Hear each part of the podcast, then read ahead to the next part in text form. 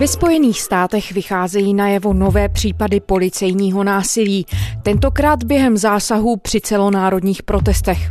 Demonstrace, které vypukly poté, co afroameričana George Floyda zabil policista při zatýkání, otevřely debatu o systematickém rasismu, práci policie a případech brutality vůči americkým menšinám. Kam se zatím posunula a k jakému výsledku by měla vést?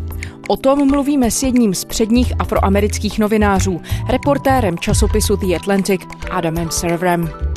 Je pondělí 8. června, tady je Lenka Kabrhelová a Vinohradská 12, spravodajský podcast Českého rozhlasu. So shall we start? Yeah, sure. Perfect. Okay. Adam Server, staff writer at The Atlantic, thank you for finding time to do this interview. Uh, thank you for having me. Spojené státy právě procházejí vlnou celonárodních protestů vyvolaných dalším případem policejní brutality proti členovi afroamerické komunity. Vy jako novinář, který roky píše o problematice rasismu, nespravedlnosti a systémové nerovnosti v americké společnosti, jak se díváte na to, co se ve Spojených státech právě děje? How do you reflect on what is happening? Well, I think Myslím, že současné protesty jsou výsledkem řady věcí. Stává se poměrně často, že nahrávka zachycující policejní brutalitu vyvolá hněv lidí, ale v tomhle případě se propojilo několik případů, kdy lidé byli rozhorčeni rasovou diskriminací ze strany policejních složek. Jedním z nich byla smrt zdravotnice Briony Taylorové, kterou zastřelil policista poté, co vtrhnul do jejího domu na základě zatykače, jenž umožňuje zásahové jednotce jednat bez předchozího varování nebo identifikace. 26-year-old African American woman shot to death by police in her own apartment in March. Pak je tu incident ve státě Georgia, kde několik mužů zastřelilo Amoda Arberyho. 23. února letošního roku byl v Satila Shores v Georgii zastřelen 25-letý afroameričan jménem Ahmad Arbery. Jeho smrt měl na svědomí 34-letý Travis McMichael a jeho o 30 let starší otec Gregory. Arbery ho podezřívali z toho, že je pachatelem několika loupeží v okolí. Jejich cílem prý bylo zadržet Arberyho a zavolat policii. Takovéto takzvané občanské... Dva běloši se ho rozhodli pronásledovat a poté zastřelit, protože se jim zdál podezřelý. Místní obvodní prokurátor ale rozhodl, že nebyl spáchán zločin a muže tak neobvinil ani nepostavil před soud. A pak je tu samozřejmě video George Floyda a policisty, který mu klekl na krk. To video lidi hodně zasáhlo, protože je na něm jasně vidět, že Floyd na něm několikrát říká, že nemůže dýchat, ale policisté ho ignorují a to i přesto, že vědí, že je někdo natáčí. How long y'all gotta hold him down? Why we don't do drugs, kids? Nah, y'all don't gotta put Kromě toho všeho se ale také Spojené státy vypořádávají s dopadem pandemie, která už zabila 100 tisíc Američanů. Mnoho lidí přišlo o práci, ekonomika je v krizi, lidé se snaží udržet finančně hlavu nad vodou. To všechno přispělo k té intenzitě protestů, které zasáhly celou zemi. America meantime is in the depths of its worst recession since records began, with unemployment by the pandemic surging to its highest level since the 1930s. Úroveň nezaměstnanosti ve Spojených státech stoupla v době epidemie koronaviru na poválečné maximum. Podle amerického úřadu práce přišlo jen v dubnu o zaměstnání na 20,5 milionu lidí. Počet zaniklých pracovních míst v posledních dvou měsících je tak podle serveru CNN asi dvakrát vyšší než v době finanční krize z roku 2008. Economic numbers from the US, 2.1 million more Americans have now filed for unemployment. The American welfare system isn't set up for this crisis. This is the work of charities and volunteers. Ve Spojených státech amerických na onemocnění COVID-19 zemřelo už přes 100 tisíc lidí. Podle CNN teď každý sedmý američan tedy může říct, že znal někoho, kdo onemocnění podlehl. A zajímavé taky je, že teď už má koronavirus v USA více obětí, než kolik američanů zemřelo v součtu ve válkách ve Větnamu, Koreji a Iráku.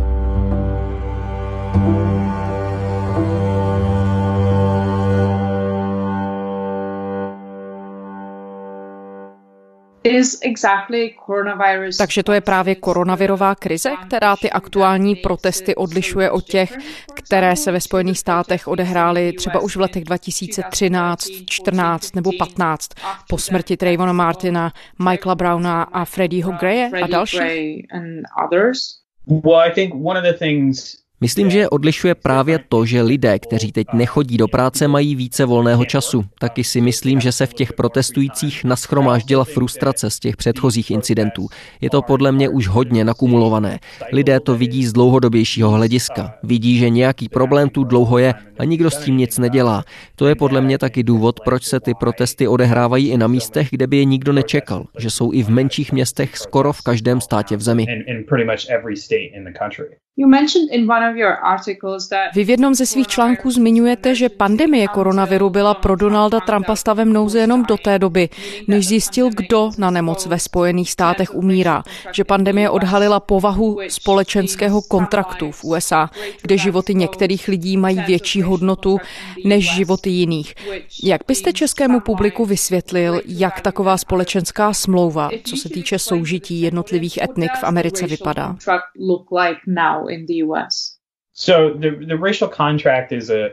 Je to koncept, který vytvořil filozof Charles Mills a který říká, že přestože zákon jasně stanovuje nějaké pravidlo, lidé si ho vykládají úplně jinak. Třeba deklarace nezávislosti jasně říká, že všichni lidé jsou stvořeni sobě rovni, ale už tehdy lidé pochopili, že se to týká jen bílých majetných mužů, protože konec konců všichni černoši byli ve Spojených státech zotročeni. A teď ta souvislost s covidem a policejní brutalitou. Většina lidí, kteří ve Spojených státech zemřeli na COVID-19, jsou běloši. Stejně tak většina lidí, kteří jsou v Americe zabiti policií, jsou běloši. Ale afroameričané jsou v poměru ke své populaci nepřiměřeně zasaženi oběma problémy. Obecné přesvědčení, že policejní brutalita je takzvaně černošským problémem, nebo že COVID doléhá mnohem citelněji na černošské obyvatele než na bělochy, přitom vytváří falešnou představu, že to tím pádem není zásadní problém, kterým by se bílí američané museli zabývat. A co se stalo? Poté, co se média začala zaměřovat na nepoměr v tom, jak epidemie covidu dopadá na jednotlivá etnika, se najednou změnil tón a způsob informování o celé věci. Viděli jsme to například u Fox News, což je televizní kanál tak úzce napojený na Bílý dům, že se to odráží na tom, jaké politické kroky administrativa přijímá a jak se k některým otázkám staví. Začali žádat, aby se opatření začala dřív uvolňovat, vyzývali k znovu nastartování ekonomiky, protože nejde o tak velký problém. Říkali, že experti chybně posoudili dopady pandemie, že je odhadli přehnaně. A v některých případech, například během soudní pře o nařízení státu Wisconsin ohledně domácí izolace, jste mohli vidět, že předseda nejvyššího soudu státu Wisconsin zmiňoval, že k výskytu nemoci došlo v jednom okresu státu Wisconsin mezi hispánskými zaměstnanci masokombinátu a že k podobnému výskytu nedošlo mezi běžnými občany. Takže tu existoval pohled založený na tom, koho COVID postihl, že epidemie nepředstavuje skutečně vážný problém, což bylo ale naprosté nepochopení věci. Jedním z hlavních faktorů, který se změnil v porovnání s lety 2014 a 15, je jistě odlišná politická situace ve Spojených státech. Ameriku vede prezident Trump, který neskrývá, že by rád proti protestujícím tvrdě zasáhl. Pohrozil demonstrantům nasazením armády. Jak jeho vedení ovlivnilo situaci a vlastně i to, co k protestům vedlo? Myslím, že je potřeba pochopit jednu věc, a sice, že protesty z let 2014 a 2015 a postup Obamovy vlády vůči policii přímo souvisí s tím, jak si teď počíná Trumpova administrativa. Za Obamovy vlády se sekce občanských práv Ministerstva spravedlnosti celkem agresivně snažila dohlížet na místní policejní oddělení a ujistit se, že neporušují ústavní práva amerických občanů. Bylo vidět, jak tahle pravomoc a vyšetřování místní policii štvala. Ze strany odborů zastupujících policisty přišla silná odezva a odpor. Zároveň největší policejní odborová organizace podporuje prezidenta Trumpa, takže když se prezident Trump chopil úřadu, jeho ministr spravedlnosti Jeff Sessions okamžitě všechna vyšetřování zarazil a řekl, že pod jeho vedením ministerstvo nebude vykonávat dohled nad místními policejními okrsky, které porušily ústavní práva amerických občanů, protože to prý podrývalo policejní morálku. A k tomu všemu sám prezident Trump ve svých projevech povzbuzoval povzbuzoval policisty k týrání podezřelých, kteří jsou ve vazbě. Please don't be too nice. Like when you guys put somebody in the car and you're protecting their head, you know, the way you put their hand over. Like, don't hit their head and they've just killed somebody, don't hit their head. I said, you can take the hand away, okay? So he basically gave them the green light takže jim v zásadě dal zelenou. A to jak svou rétorikou, tak politickými opatřeními, která jeho vláda přijala. V zásadě jim vyslal následující vzkaz.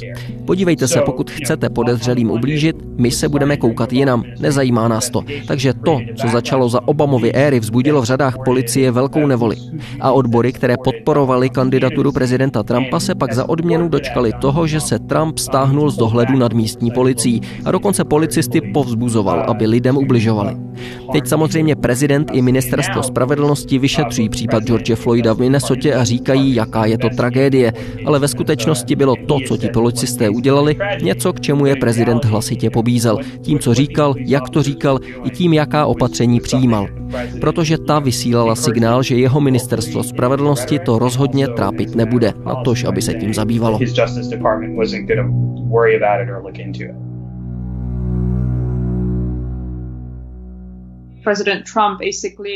Takže prezident Trump v zásadě dal policii volnou ruku, aby se chovala násilně. A k tomu všemu policisty justiční systém nestíhal tak často, jako se to dělo za Obamovy vlády. Well, so there's a couple things. You know, American Jde o několik věcí. Americkou vládu tvoří mnoho různých částí. Některé věci můžete dělat na národní, federální úrovni. Ministerstvo spravedlnosti může například vykonávat dohled nad místními policejními okrsky. Jenomže těch jsou po celé zemi tisíce. A na té lokální úrovni mají hodně politické moci a vlivu policejní odborové organizace. Jednou z věcí, které policejní odbory často dělají, je, že se velmi usilovně snaží zajistit, aby policisté, kteří se dostanou do potíží, protože dělají něco, co nemají, nepřišli přišli o práci nebo nebyli jinak potrestáni. Co se týče soudnictví, existuje řada právních směrnic, které chrání policisty před občanskoprávním soudním řízením. Nejdůležitější z nich říká, že pokud se policista nedopustí něčeho, co by obyčejný policista považoval za naprosto bezdůvodné a přehnané, nemůže za to být souzen. A pak je tu ta věc, že američané obecně policii velmi důvěřují. Věří tomu, co policie říká, věří, že policisté nelžou. Jedním z hlavních důvodů politického posunu, který teď vidíte v souvislosti s protesty, je to, že videonahrávky z mobilních telefonů poskytly lidem, kteří se stali terčem policejní brutality, v tomto případě šlo o George Floyda, důkaz a vhled do toho, jak zneužití pravomoci policisty vypadá. Videa z telefonů umožnila lidem, kteří jinak s pořádkovými silami nepřicházejí do kontaktu nebo se sami nestali svědky podobných násilných činů, aby viděli, že je to skutečný problém, že se to děje, že rasová diskriminace v policii a bezpečnostních složkách je naprosto reálná věc, proti které je potřeba zakročit. Takže do jisté míry jsme svědky i toho, že se přepisuje společenská dohoda mezi Američany, zvlášť příslušníky amerických menšin a policií? Rasismus v policii a bezpečnostních složkách je dávný problém, se kterým se Spojené státy potýkají. Není to věc, kterou by vynalezl Trump, i když se ho zcela zjevně snaží ze všech sil prohloubit. A není to věc, kterou by se podařilo vyřešit, pokud Trump prezidentský úřad opustí nebo ve volbách vyhraje Joe Biden. Američané to mohou změnit tak, že se posunou věci na federální úrovni. Kongres může pozměnit zákony, lidé mohou zvolit politiky ochotné konfrontovat moc a vliv policejních odborů ale to nejde přes noc. Osobně bych byl překvapený, pokud by se řešení objevilo za mého života. Je to věc, která bude vyžadovat hodně práce a hodně času.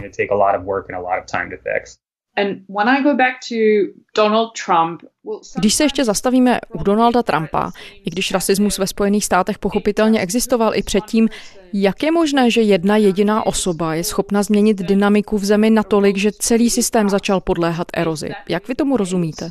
How did it happen? Podle mne je důležité se na Donalda Trumpa dívat jako na výsledek problémů, které už ve Spojených státech existovaly, spíš než jako na někoho, kdo je způsobil. Dám vám příklad. Policejní odbory se začaly stavět proti Baracku Obamovi ještě předtím, než Trump na úřad kandidoval. V roce 2014 odbory zmařily snahu Obamy prosadit do divize občanských práv svého kandidáta. Důvodem bylo to, že tento kandidát předtím úspěšně zastupoval člověka, který byl usvědčen ze zabití policisty. Povedlo se mu uspět v odvolacím řízení a zabránit tomu, aby odsouzený dostal trest smrti. Ten člověk bude ve vězení na doživotí, ale soudy došly k závěru, že během řízení byla porušena jeho ústavní práva. Už tehdy bylo zjevné, že policie měla na Obamu zlost. Policisté byli naštvaní kvůli tomu, jak Obamovo ministerstvo spravedlnosti vyšetřovalo přečiny ve sboru a začali se pohlížet po někom, kdo by naopak prosazoval jejich zájmy. Trump má dlouhodobě své názory na policii, její práci a rasovou diskriminaci, ale právě tenhle jeho přístup byl důvodem toho, že ho policejní organizace začaly považovat za ideálního kandidáta z hlediska svých zájmů. Viděli v něm člověka, který ustoupí od snahy vyšetřovat policii, což je přesně to, co Donald Trump udělal. Um, which is exactly what Donald Trump did. When you mentioned that there a když říkáte, že jsou potřeba skutečně hluboké a komplexní reformy k tomu, aby se změnil trend, kdy se objevují ty případy policejní brutality namířené proti menšinám, speciálně afroamerické menšině, tak kde by ty změny měly začít? Na federální úrovni můžete vrátit ministerstvu spravedlnosti pravomoc dohlížet na policejní okrsky, které se dopouštějí toho, čemu se říká systémová diskriminace. Kongres může zrušit institut kvalifikované imunity, což je právní princip, který chrání policisty před stíháním, i když porušují pravomoci naprosto nehorázným způsobem. Na místní úrovni můžete zvolit politiky, kteří jsou ochotni se postavit vlivu policejních odborů a jasně jim říct, až budeme dojednávat nové smlouvy, nebudou jejich součástí speciální ustanovení, díky nimž policisté nejsou vyšetřováni, pokud poruší zákon nebo zneužijí své pravomoci. Takže je celá řada věcí, které je možné udělat. Některé policejní organizace připustili, že je potřeba systém reformovat a řekli, potřebujeme víc financí a lepší výcvik. Další věc. Černoští policisté byli historicky vždy velmi sklidňující silou v policejních složkách, takže další krok, který můžete podniknout, je zajistit větší rozmanitost policejního sboru. To je ale těžké ve chvíli, kdy má policie pověst síly, která s příslušníky menšin špatně zachází. To se pak dostáváme do situace slepice a vejce.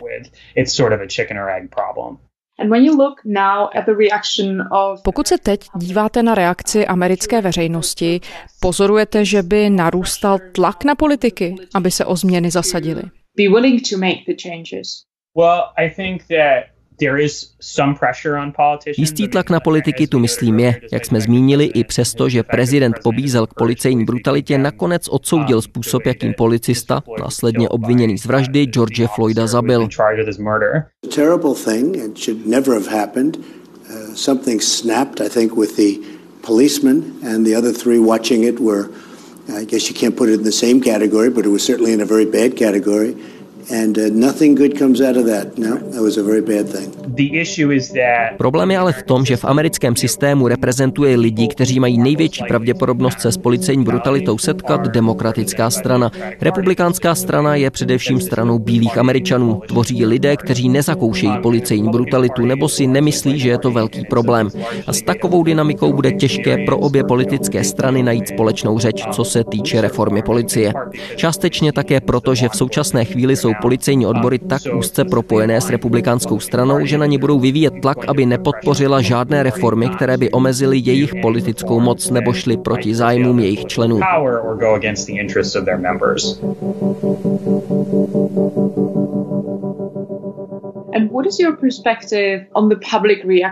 A co si myslíte o reakci americké veřejnosti jako takové? Velké i malé podniky, některá média, i obyčejní lidé, hlavně běloští američané, teď počítají své vlastní chyby, to, jakým způsobem se sami podílejí na systémovém rasismu. Dokonce se objevily i výzvy, že by se lidé rádi poučili a dozvěděli se víc o tom, co to znamená být černochem v Americe. Je tohle adekvátní reakce? Co byste jim na to odpověděl?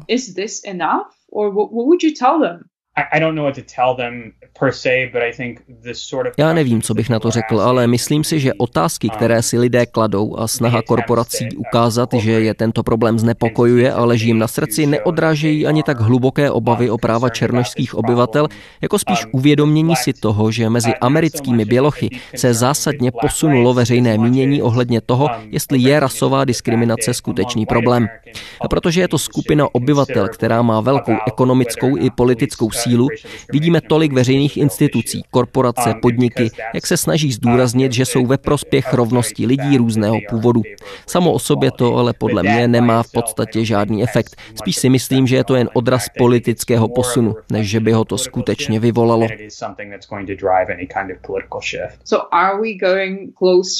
Blížíme se tedy ke scénáři, kdyby americká společnost, přesněji řečeno její běložská část, strávila víc času tím, že by se zaobírala vlastní historií a tím, jak přispěla k tomu, že menšiny v USA stále čelí systematickému rasismu. Podle mne se to už děje, když se podíváte na průzkumy veřejného mínění, názory bílých Američanů na to, zda diskriminace představuje problém a jestli je diskriminace uvnitř policie problematická, se zásadně posunuly. Ta změna, o které mluvíte, se už děje. A je to také jeden z důvodů, proč se současné protesty odehrávají skutečně po celé zemi. Jak důležitou roli v tomto všem hrají sami novináři? Zaměstnanci listu New York Times se minulý týden otevřeně postavili proti komentáři, který pro deník sepsal republikánský senátor Tom Cotton, ve kterém apeloval na prezidenta Trumpa, aby na demonstrující povolal vojáky. Jakou roli v celé té situaci hrají média? Nechci komentovat editoriální rozhodnutí New York Times, ale jednou z věcí, které se staly částečně v důsledku zvolení Baracka Obamy, bylo to, že se redakce snažily o to, aby jejich newsroomy byly co do složení zaměstnanců pestřejší. Myslím, že historicky média usilovala o jistý druh objektivity, který ale do značné míry odrážel perspektivu střední třídy bílých Američanů. A to rozrůznění v redakcích představovalo velkou výzvu pro takto tradičně chápaný pojem objektivity aktivity. Proto jsme teď, myslím, svědky toho, že černoští reportéři v redakci New York Times spochybňují rozhodnutí o publikování toho komentáře. Pokud jsme tedy uprostřed změn v americké společnosti, dá se odhadnout, v jaké fázi změn se nacházíme? To je těžké říct ve chvíli, kdy změna stále probíhá. Pokud bychom se měli bavit o tom, kdy uvidíme trvalou změnu přístupu, tam odpověď, myslím, nemáme. Hodně bude záviset na tom, co se stane nejen na celostátní úrovni, ale jak se bude situace vyvíjet na místní úrovni, tedy na úrovni států, měst, okresů. Já chápu, že je asi příliš brzo na takovou analýzu, ale nakolik může to aktuální dění ovlivnit listopadové prezidentské volby? Prezident se snaží postavit kampaň na tom, že je kandidátem, který takzvaně dbá na zákon a pořádek. To je jen opakování tématu, které si vzal za své ve volbách prezident Richard Nixon v roce 1968. Prezident ale nerozumí jedné věci. Když kandidoval Richard Nixon v roce 1968, země se potýkala s vlnou kriminality, odehrávaly se masové protesty za občanská práva. Nixon se ovšem nesnažil o znovu zvolení. Byl vyzivatelem tehdejšího prezidenta. Tím byl Lyndon Johnson, který vnímal, jak je nepopulární a rozhodnul se znovu nekandidovat. Místo něho převzal kandidaturu jeho viceprezident Hubert Humphrey. Takže Nixon mohl říct, podívejte se na ten chaos. To je všechno vina demokratické strany. Trump se ale potýká s chaosem, který se odehrává za jeho prezidentování.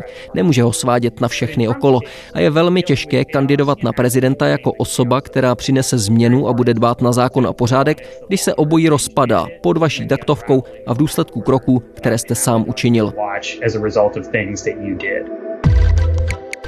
Adam Server. Adam Server, reportér časopisu The Atlantic. Thank you so much. Thank you very much.